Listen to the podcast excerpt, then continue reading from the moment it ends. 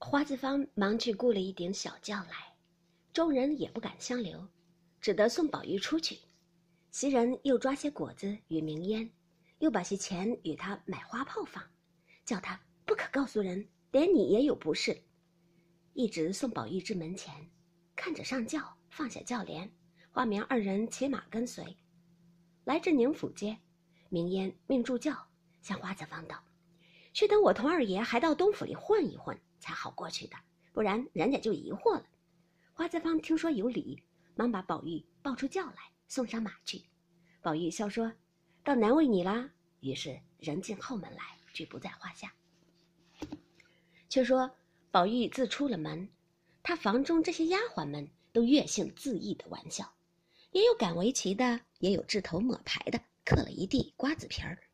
偏奶母李嬷嬷拄拐进来请安，瞧瞧宝玉，见宝玉不在家，丫头们只顾玩闹，十分看不过，因叹道。自从我出去了，不大进来，你们越发没个样了。别的妈妈们越不敢说你们了。那宝玉是个丈八的灯台，照见人家，照不见自家的，只知嫌人家脏。这是他的屋子，由着你们糟蹋，越不成体统了。这些丫头们明知宝玉不讲究这些，二则李嬷嬷已是告老解释出去的了，如今管他们不着，因此只顾玩，并不理他。那李嬷嬷还只管问宝玉如今一顿吃多少饭，什么时辰睡觉等语，丫头们总胡乱答应，有的说：“好一个讨厌的老货。”李嬷嬷又问道：“这盖碗里是酥酪，怎不送与我去？我就吃了吧。”说毕，拿尺就吃。一个丫头道：“快别动，那是说了给袭人留着的，回来又惹气了。你老人家自己承认。”别带累我们受气。李嬷嬷听了，又气又愧，便说道：“我不信他这样坏了。别说我吃了一碗牛奶，就是再比这个值钱的，也是应该的。难道带袭人比我还重？难道他不想想怎么长大了？我的血变的奶，吃的长这么大，如今我吃他一碗牛奶，他就生气了。我偏吃了，看怎样？你们看袭人不知怎样。”那是我手里调理出来的毛丫头，什么阿物？一面说，一面赌气将苏老吃尽。又一丫头笑道：“他们不会说话，怨不得你老人家生气。宝玉还时常送东西孝敬你老去，岂有为这个不自在的？”李嬷嬷道：“你们也不必装狐妹子哄我。大梁上次喂茶撵欠血的事儿，我不知道呢。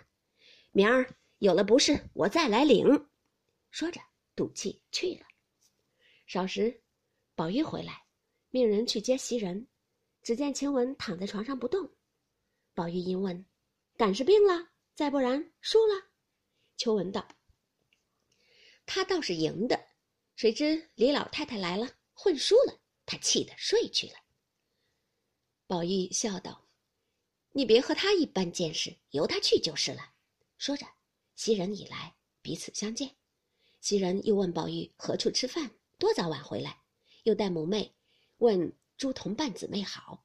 一时换衣卸妆，宝玉命取苏老来，丫鬟们回说李奶奶吃了。宝玉才要说话，袭人便忙笑道：“啊，原来是留的这个，多谢费心。